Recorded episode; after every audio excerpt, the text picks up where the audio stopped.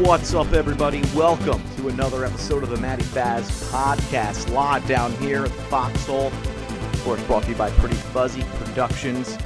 And I often say I don't know where to begin. This week, I really have no friggin' clue where to begin. I've been taking some heat. I know we started quote-unquote season two. And last week did not get a chance to record a podcast, and I really am trying to get into a little bit of a more consistent groove with that. It sounds like somebody like saying they're going to start a diet on a Monday.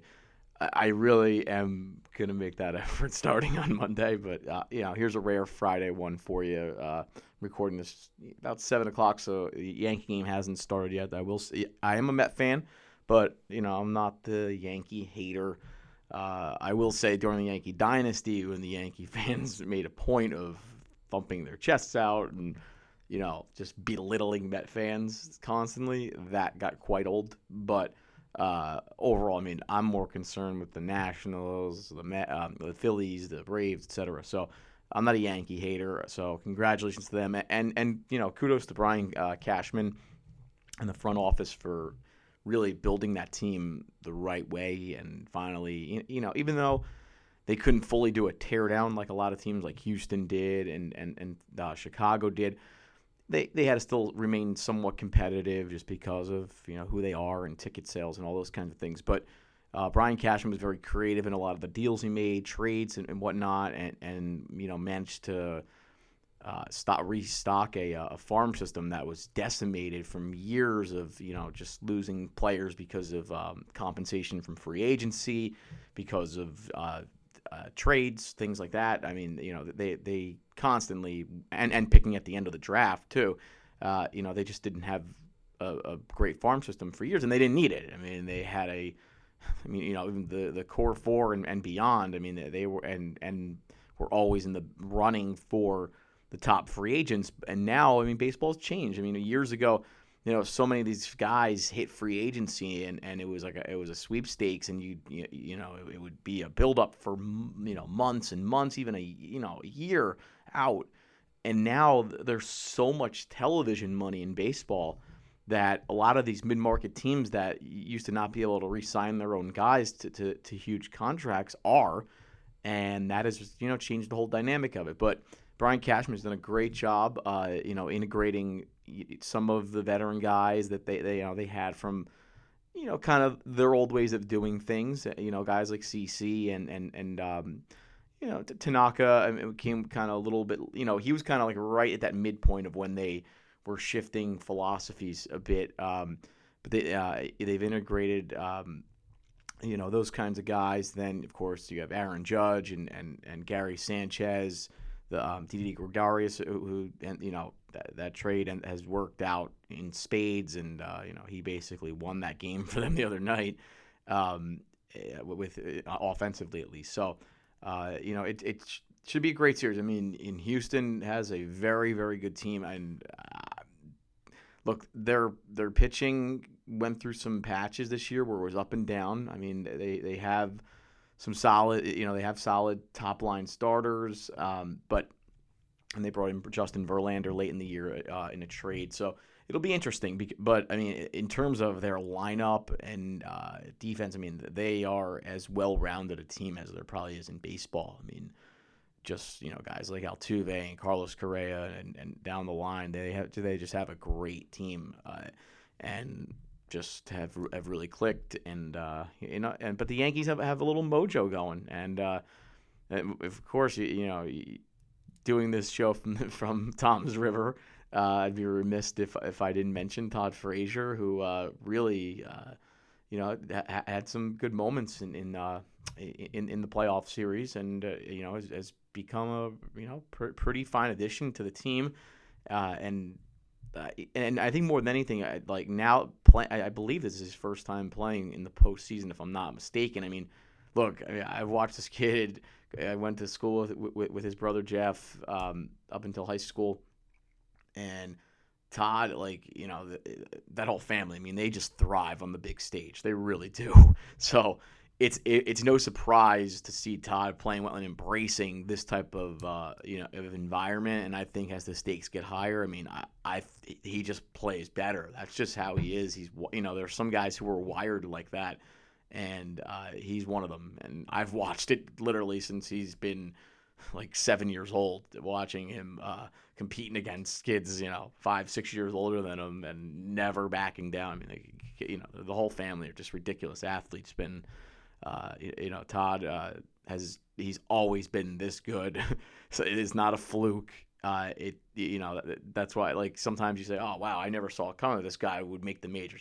But if you watch these kids, the three brothers, Charlie, Jeff, and Todd, since basically elementary school, I mean, you would look at them and say, wow, all right, one, if not more of these kids are going to go pro in something. They were, and they were equally good in basketball and football. So, I mean, it was crazy playing, like when we'd play like pickup ball or whatever. And Jeff, who, was same age as me. I mean, it was like, just a whole different animal in any sport. You could put him on anything, and it's just ridiculous. So it is cool, even as a Met fan, to see Todd getting his moment, and especially because he's had some individual achievements, and has had some big years in terms of, hitting home runs, and won the home run derby, and has done some some really noteworthy things in the majors, but to be able to now play on this stage and for the Yankees, I mean, it's a really, really big deal, you could tell he's really, really enjoying it, and that's the one thing the Yankees have. They have that camaraderie within the team, and seem to, like, at times, when they got into that phase of like the mercenaries and bringing in too many free agents, they lost a little bit of that, just that chemistry and camaraderie that you need really throughout a long season. The teams like, the Astros have, and the Cubs had last year, and the Indians, have built, over the last few years, just, you have a lot of younger guys who have played together through the ranks. And, and that's why they've brought in, the Yankees have done, really great work in bringing in veterans who have been able to, kind of fit in with those guys. So you had, the youngsters, and then you guys have guys like Matt Holliday, Todd Frazier, et cetera, like, who are by all accounts good teammates, good baseball guys, like. And not like looking at it like, oh, I want, I don't want this youngster taking my playing time and things like that. So kudos to them. The series against the Astros, which, I mean, look, you never know how these things will turn out, but on paper looks like it should be a great series, just from a baseball standpoint. So I've been down on baseball the last few months, because literally the Mets season has been over since, May, June, if you want to be generous. But so, now it's crazy how 2 years ago the Mets were in the World Series, and with, this young pitching staff, and just, this, core players that it seemed like, the team was going to have about, a 5-year window where things, maybe they could win 1 or 2 World Series, or, just have sustained success. And, so many injuries, and, not that you hate to always say that, like, two things I hate are blaming refs or umps and blaming injuries. But I mean, when you, and this is not a new trend for the Mets. I mean, this is something Met fans have been complaining about for years, the amount of injuries that this team always seems to sustain. I mean, it's just at a level that does not seem to rival other team. I mean, every once in a while, you have a year where you just get stung by injuries. I mean, but this is like every year. I mean, they just lose so many key players, and the thing with the Mets injuries too, that's just maddening. And I'm sorry to go on a Mets tangent. This is not where I was intending to go with this podcast, but just bear with me for a minute here.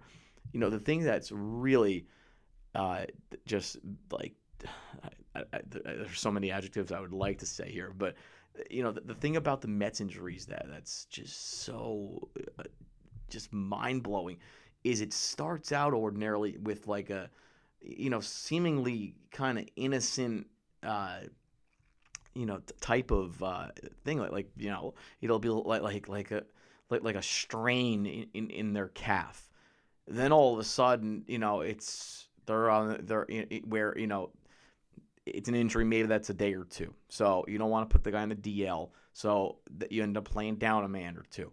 Then all of a sudden it extends to a 5-day injury, where maybe still it's maybe not worth wasting a DL spot on, and you don't want to keep a guy out for 15 days, but you know, it's, you know, now you're playing down a guy for 5 days, and then it all of a sudden you blink and all of a sudden it's season-ending surgery. I mean, it's, you know, believe me, you know, if you talk to enough Met fans, if you hear, it's funny because, I mean, not funny, but like the sports kind of adage is that if you go to Birmingham to see Dr. Andrews, who's the you know, really you know, the top surgeon for sports, Dr. James Andrews, who has, you know, done you know, pretty much everybody from, you know, from in sports, wrestling, etc. You know, he's the guy you go to for major, you know, usually ACL surgery, elbow surgery. So, you know, he has a huge institute down there. And, you know, that's when you hear those words, you just kind of shudder like, oh, shit.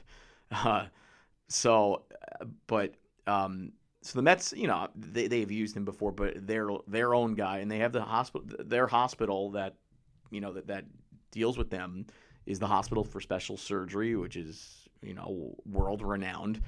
And the Mets doctor for, you know, when this, you know, if it's a surgery that they decide to do kind of in-house, is Dr. David Alchek, and that's like, if you talk to enough Met fans and you hear, uh-oh, so-and-so is going to see Dr. Alchek, I mean, you know, it's just bad news. I mean, that's the way it is. But I mean, the Mets, look, I mean, and this is not to toot the, you know, the horn of a Met fan, but the Mets have a rabid fan base and pay attention to a lot of shit. I mean, much like Yankee fans and many other fan bases, but I mean, again, I don't know if it's just pure bad luck, coincidence, or whatever, but you know, the amount of injuries and the types of injuries is just is been bad for a while and is just getting out of control. And you know, Ray Ramirez, who was the trainer up until a week ago, literally finally got fired. You know, I mean, years probably too late. And not that maybe he's to blame for everything, but still, like, you know, something's just not right in the training program. And, you know, they have this other guy, Mike Barwis, who a few players went to, it was almost like a fat camp. That's a few years ago, to lose weight and kind of, you know, buff up a little bit, do some kind of newer wave exercises. And a lot of players raved about him. So the Mets brought him in as like almost like on a retainer kind of consultant deal. And, you know, so he's gotten some heat, too, for it. But he's not the Mets' main trainer. Ray Ramirez is. And it's just it's one of those things where the injuries are just they're so out of control. And, you know, you have, you know, 5 starters who the Mets thought literally would be able to go out there every day. And, you know, you're throwing, you know, virtual ace almost. And I mean, nearly everyone has gotten hurt or had some kind of major surgery over the last 3 years. I mean, it's remarkable, actually, at this point. And you have a guy like Matt Harvey, who went from, you know, from the first 2 years of his career looking like he was going to be the dominant pitcher of the next 10 years to now, nobody knows who he is, like what he's going to be. I mean, like, his fall from grace, you know, and then combined with some of his exploits, you know, just, I mean, you know, this summer, and that's why this year feels like it was such a long year. But I mean, you know, he had the breakup with that model, what's her name, Adriana Lima, where he was sulking about it and ended up going out past curfew, went out to a bar in the meatpacking district, was out till 4 o'clock in the morning. Mets had to send security over to try to get him off. This whole thing, I mean, it was just bad. It was just that type of year. Just a lot of weird shit going on. And, you know, they are and Terry Collins has stepped down as manager. Look, Terry Collins, my biggest issue always was his handling of the bullpen. I just don't think he really ever had a great grasp of it. But he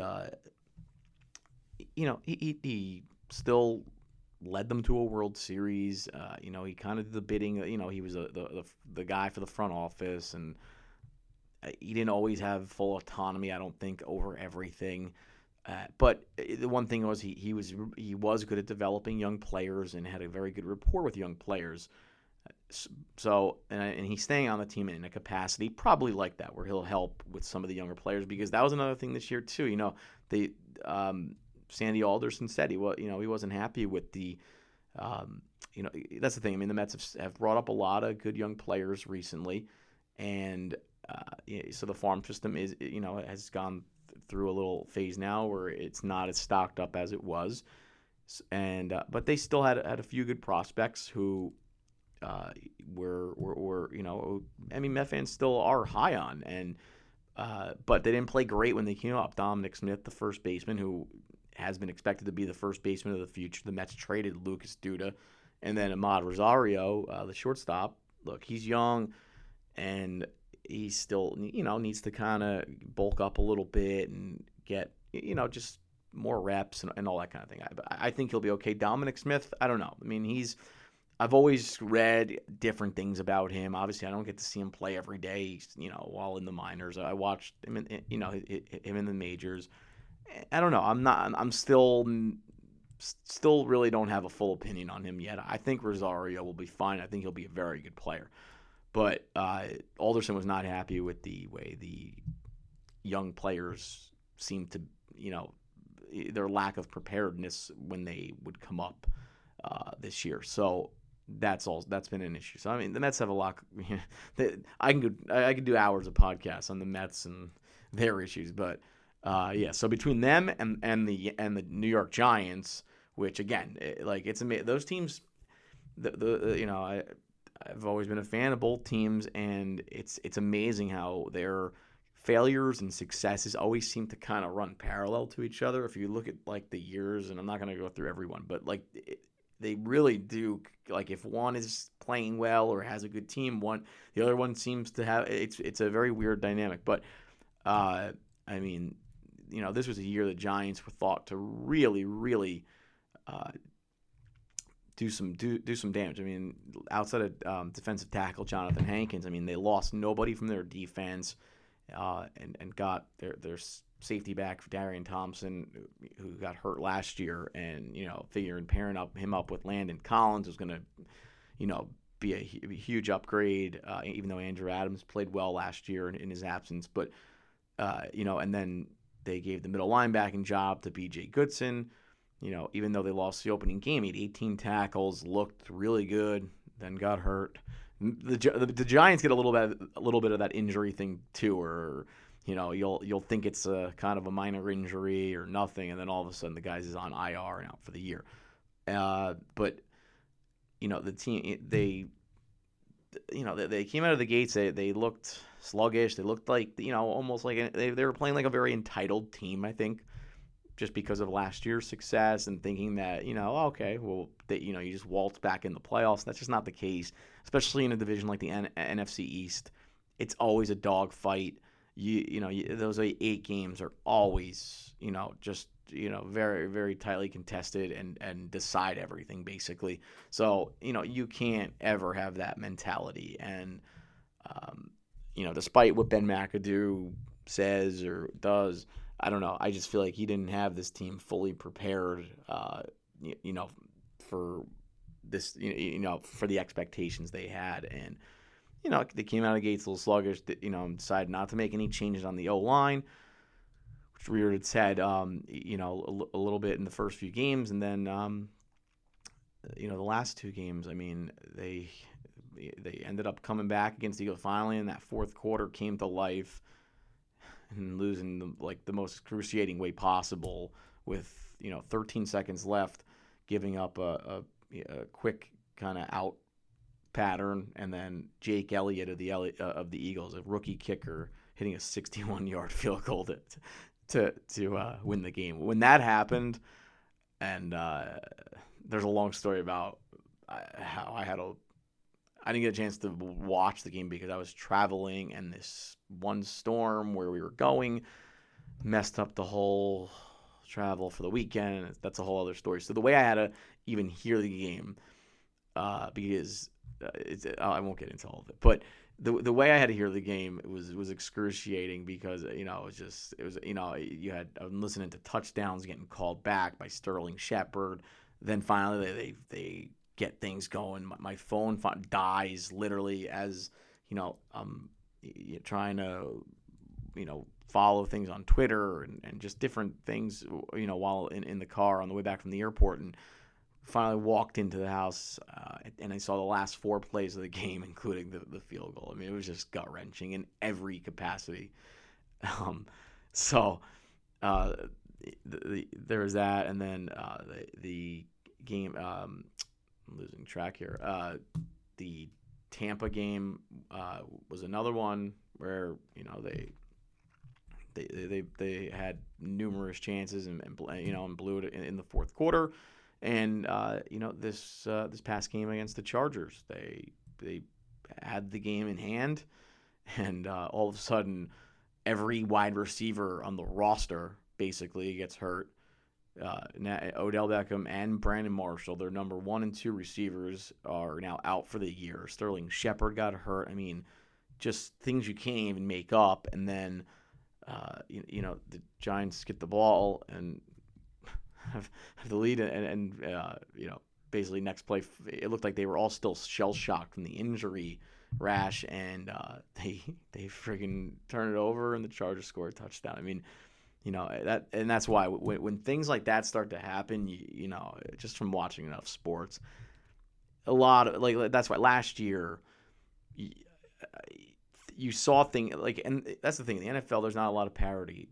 There is a lot of parity rather, but there's not a lot of difference between the kind of mediocre teams to the good teams. I mean, there are the few elite teams, but after that, it's a few things here and there that really can make or break and shape a season. And look, it's you have to put yourself in position to do good things, but it's still. I mean, there's a lot of luck involved, health involved. If you need your team to be healthy, especially when you're going on your stretch run, that is as paramount as anything. And you need luck, in some of these 50-50 games where, maybe a penalty goes your way or, a fumble happens, but the ball bounces right back to you and as opposed to the other team. Things like that happen, and they shape a season. It really does. I mean, you can go crazy and do all these hot takes and, get really technical with sports, which I do. I'm one of the nerdiest sports fans you'll ever meet, but sometimes you can really boil it down to that. I mean, it's little things. And last year, everything went the Giants' way, and they had a very favorable schedule. And look, they took advantage of it and had a good year. I mean, this year their schedule's a lot more, bit more difficult. And they just it's just like everything has gone against them. It's just. It's remarkable how much things have changed so quickly. I mean, in the summer we're talking about Odell Beckham, because he's just almost due for a contract extension or new contract. And look, I mean, his antics piss me off a lot. Trust me, between the fighting on the field with Josh Norman a few seasons back, even though I can't stand Josh Norman, to the shit last year with the proposing to the net and then dropping passes in the playoff game to just some of the shit he does. It's just, but it's annoying. But I mean, the dude is amazing. I mean, he's mean, I've been going to games for almost 30 years now, which is crazy to say, but I mean, he's one of, I mean, probably, I guess, outside of LT, I mean, just from a pure talent standpoint and ability to just change a game, I mean, he's probably the best player, you know, I've witnessed in person, you know, in going to Giant games, in terms of, you know, players on the team. You know, there's been some very, very good players on teams, you know, guys like Strahan, Justin Tuck, you know, even Eli. Look, he's had, you know, his ups and downs. Plaxico Burress was a very impressive talent. Tiki had, even though, you know, I think he's a complete asshole just in terms of how he is with how he treats fans and, you know, things like that. And just, but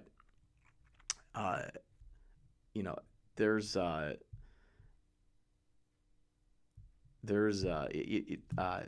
you know, only a handful of players that have the type of talent like that. And in Odell, I mean, he's a top 5 player in the NFL, whether you like him or not. He just is. And, I mean, the guy is the heart and soul of the team right now. And, you know, even beyond – that's why. So, I mean, look, if his antics, as long as they're not criminal, which they haven't been, they're just stupid and immature. And I hope – you know, you just hope that he just kind of grows out of that. And look, you know, that I try to find some kind of optimism, silver lining in things. And, you know, it sucks to have him, you know, lose him to an ankle injury like that so late in the game. And, you know, and already, you know, in a season and already, you know, pretty much shot, you know, 0-5 is and now without, you know, 2 of your best weapons is a very, very, very tough hole to climb out of. So, you know, you hope maybe this is the thing that maybe, you know, maybe while he has some downtime, maybe humbles him a little bit while he's got to work back from it. I mean, you know, it happened for a little bit for Matt Harvey when he was working his way back from Tommy John surgery. But, you know, we'll see. But, I mean, either way, I mean, you never want to see something like that. And I was at a bar watching that game, and there were Philly fans and some Dallas fans, you know, literally cheering when Odell's getting carted off the field. I mean, let's just say at that point I was already ticked off. And I'm a lover. I'm not a fighter. But, I mean, to see that and then see people cheering was, you know, kind of, you know, really pissed me off. So it took a lot of restraint to not freak out already, you know, just in an already bad situation. You know, you don't, like, look, you know, of course, these teams, you know, you don't like each other and all that, but you don't ever cheer for a player when he's getting carted off the field with that type of injury. I mean, you just don't. So you just hope he can come back strong. And, you know, it's just, you never know, though. I mean, look, Victor Cruz was the toast, the football toast of New York City literally 3 years ago. And he had that injury against the Eagles where he, you know, tore up his leg, and, you know, on a seemingly, you know, non-contact play, and never was the same player. And, you know, got released by the Giants, cut by the Bears in training camp, and now, I mean, the ironic thing is that he has a chance to maybe get signed by the Giants now, since he knows the offense. He's comfortable with Eli. He's not with anybody at the moment. I mean, he's still 30. He's only 30 years old. You never know. So it'll be interesting. I mean, that'd be a very ironic twist now. I mean, you know, to see if he gets a chance. So, yeah, I mean, right now. So I know it was kind of a long little tangent there, but I think I needed to get it out of my system. But yeah, literally, you have the Mets and Giants, just, I mean, 2 horrible seasons, you know, and the Yankees. Hey, God bless them. They were, you know, they were. Everybody knew they were on the right path with their, you know, with their rebuilding, and people thought next year would be the year that they'd really make some noise. But hey, you know, it happened. You know, everything clicked, and you had guys, you know, who developed faster than was thought. I mean, you know, it's they defied the expectations, and you know, here they are a year early than what the quote unquote experts said, and you know, playing well, and now here they, with a chance to go to the World Series. So what else can you ask for? And you know, look, Houston is a tough team.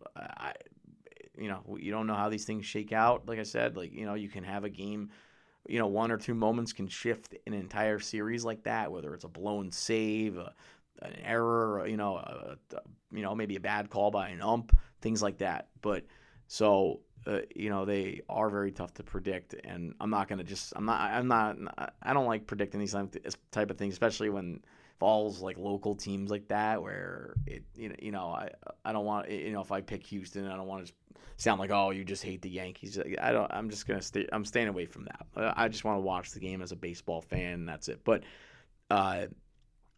you know, either way, even if they fall short in the series, you know, now you not only have these young players that have developed faster than you expected, and, are, you know, playing at a very, very high level. You have Aaron Judge, who's, you know, almost certainly going to win the Rookie of the Year and may win the friggin' MVP. I mean, but you know, right now he's gone through his rough patches too with strikeouts. But I mean, the dude's hit, what, 52 home runs.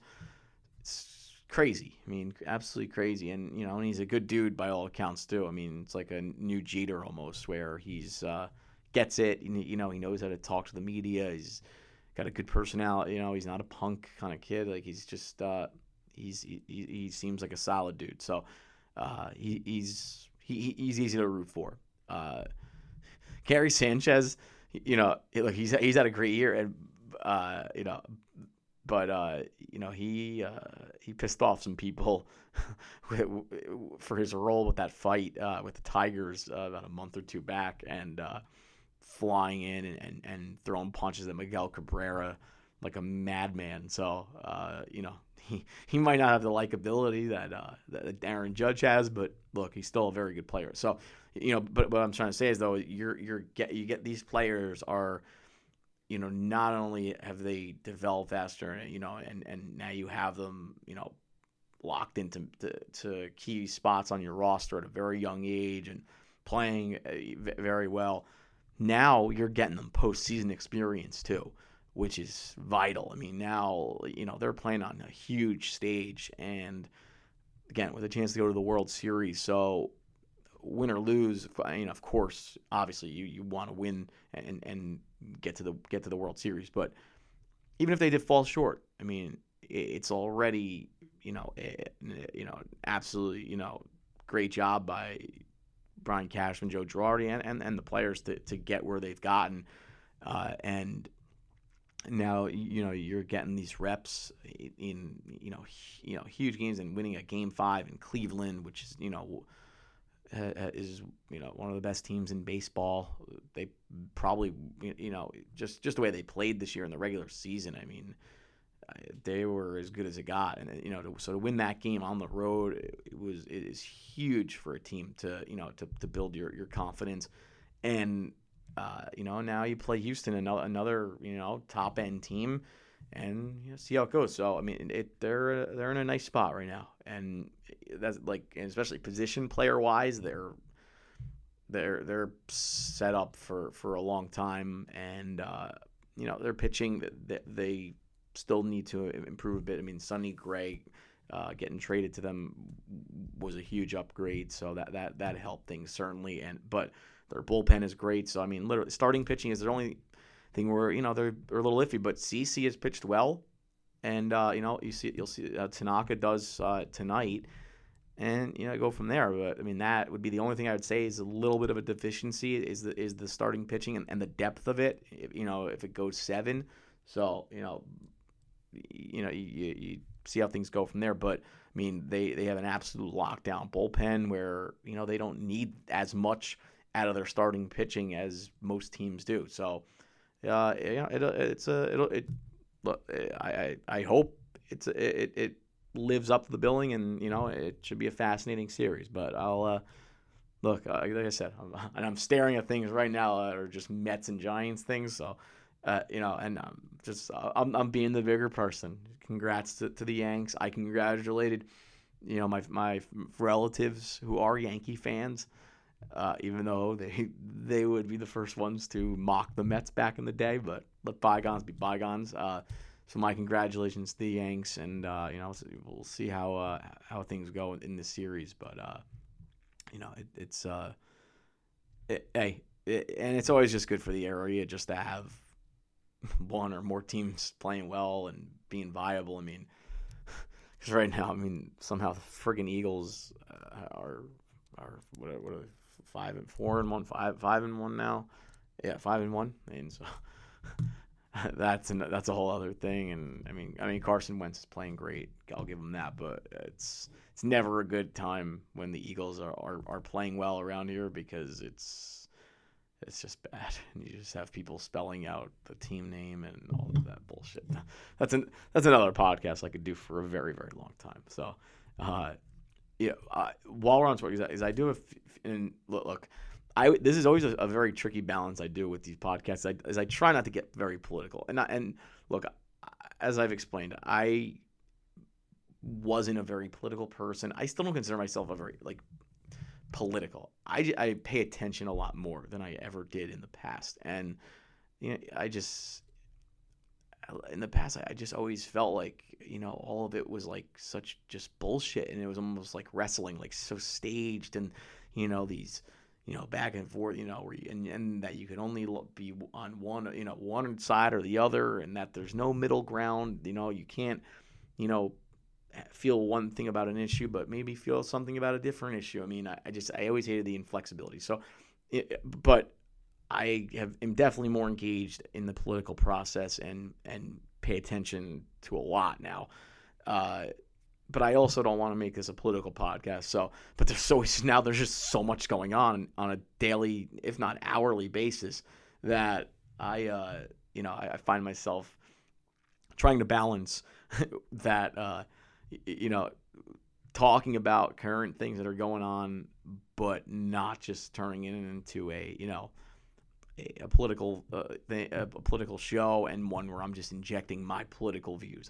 That's not. I don't think why people would listen to this, and I don't think that's why they're coming to listen to the Matty Faz podcast to hear my political thoughts. But I do have a few serious things I do want to talk about. But since I ended up starting with sports, let me just stick with this for a second here.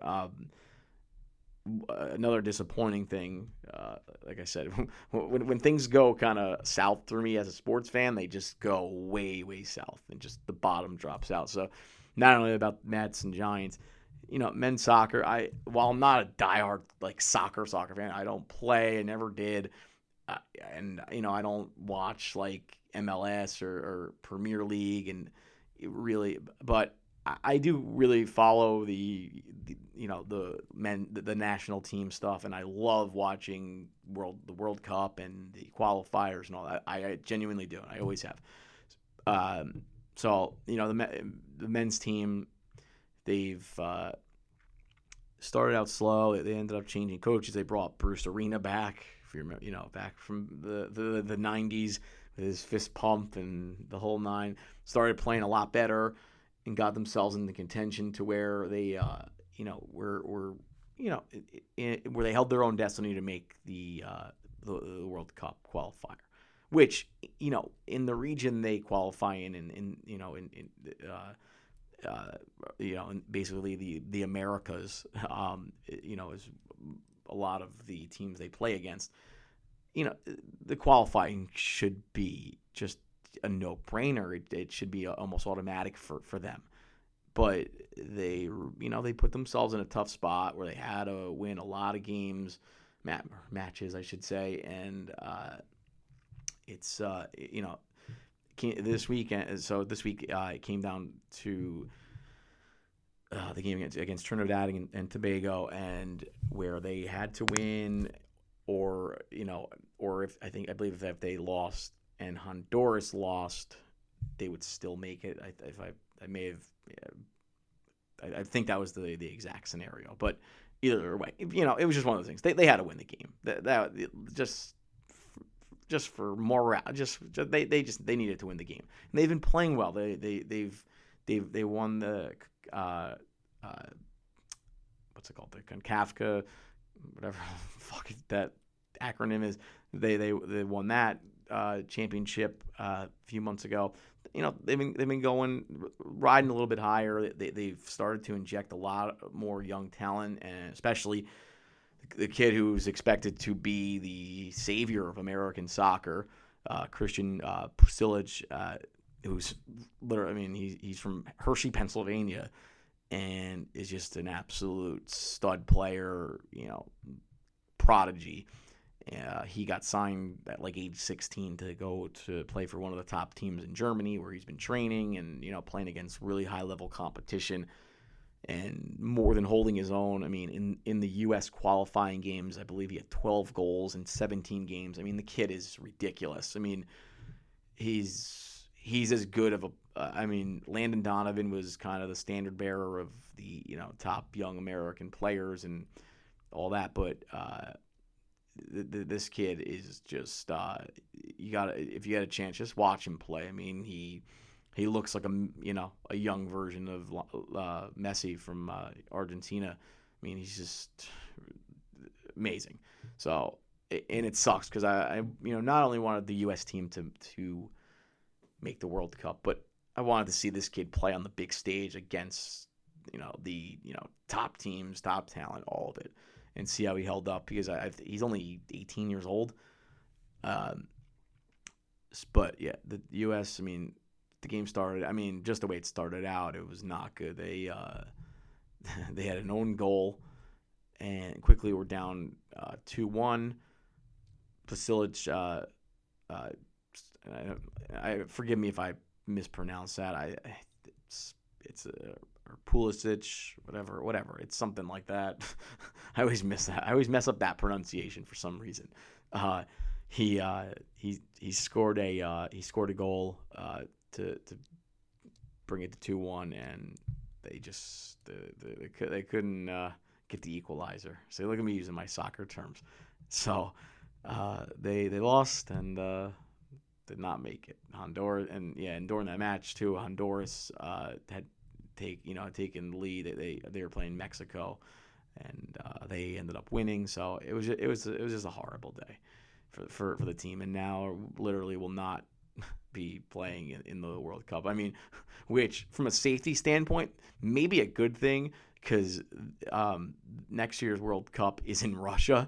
So with the way things are going, who the fuck knows where our relations will be at, and where just everything will be at. So I don't know. Maybe it's secretly a good thing that they're not playing there. But yeah, no, it's very disappointing though too, especially when you have the women's team who are have been dominating for over a decade and are just continually churn out the young talent and just are just awesome. And and the men's team is just cannot get out of their own way and just have these letdowns like this. I mean, it's crazy that to have the U.S.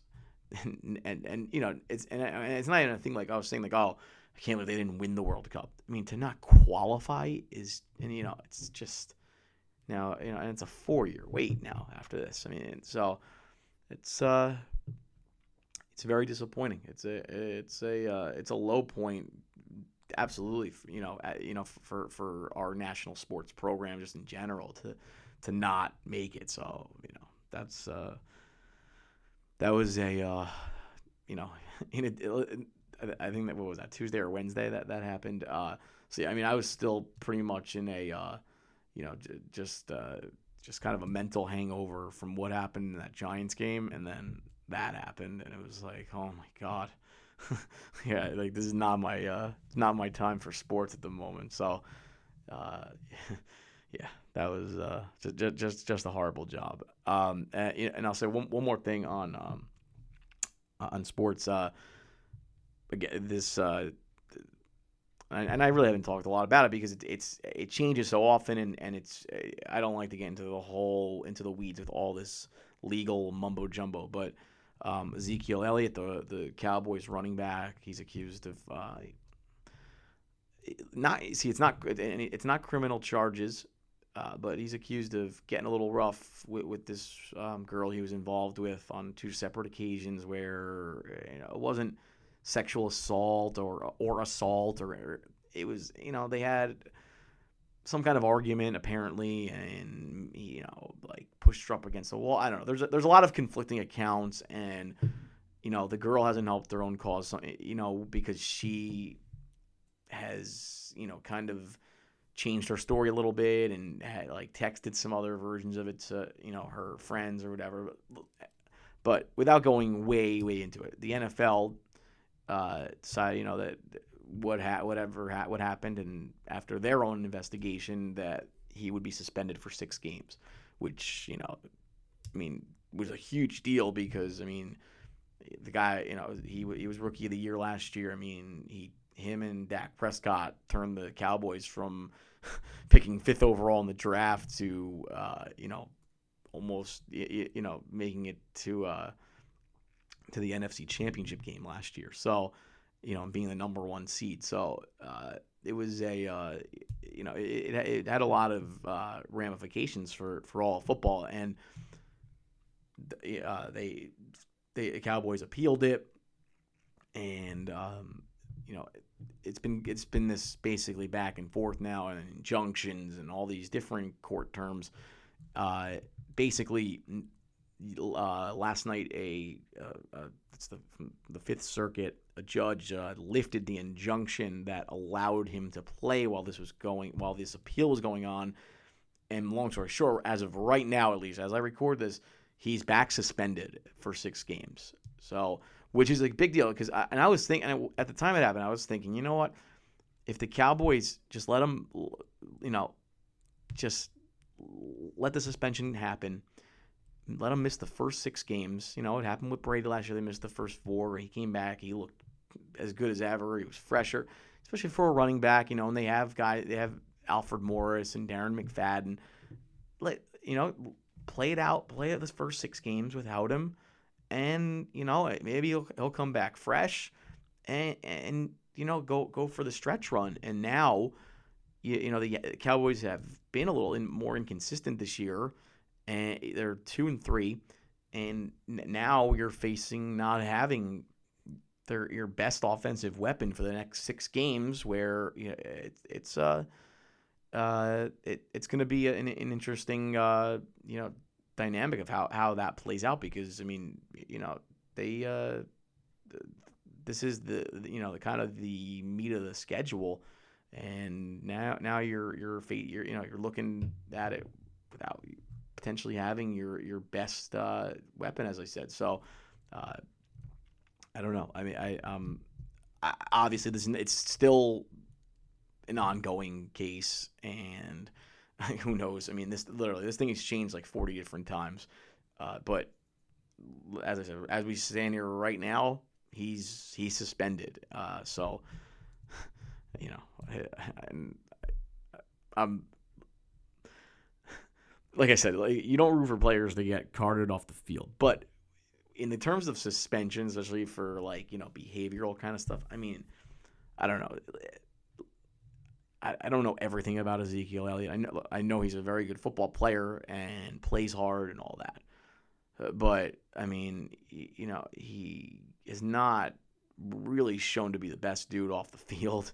Between this incident and then even after, while this was being investigated, he had all kinds of things going on in the offseason, dumping beers on girls at a St. Patrick's Day thing. When you're an athlete, for quote-unquote America's team, you just need to – sometimes you need to do things and be held to a higher standard and behave as such. And he just never, strikes me as a guy that's,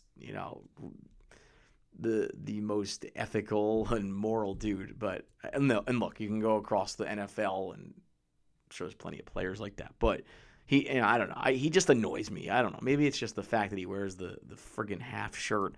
for no, during warm-ups and, at various times, which is very bizarre.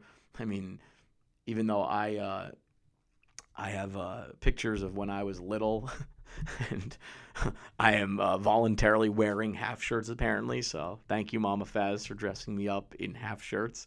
There's many, many photo documentations of me with with half shirts on. So I guess I can't make fun of them too much. So, all right, since I had so much to talk about tonight, and I do want to get, at least hit on the Nevada thing, which is just really tragic, and my heart bleeds for the families and the victims and the people going through their recoveries now. It's just. It's heinous what went down there. I do want to talk more about that, and also send our best out to people going through these California wildfires, which is pretty crazy as well. And the people of Puerto Rico are still just going through hell and back, trying to recover from this hurricane, and still, barely, any parts of the country have electricity, water, and things we take for granted. So I do want to talk more about that, but not get all political. So I'll leave it at the sports stuff and call it for now. And I'll put out a part two later on in the weekend or whatever. So thanks, everybody, for listening. I just wanted to get something out there for those who have been patient and as the Yankee series kicks off here. So good luck to them, and hope everybody has a great weekend, and I'll be back with you hopefully but tomorrow or Sunday latest with a part two and an update on some of the upcoming things we have happening. Can't talk, and including next week, I'm hoping for some really cool segments, if not next week, the following week at least, with some interviews and maybe a musical performance, things of that nature. So I'll have more details coming up. But have a great weekend, and thank you for listening. Take care.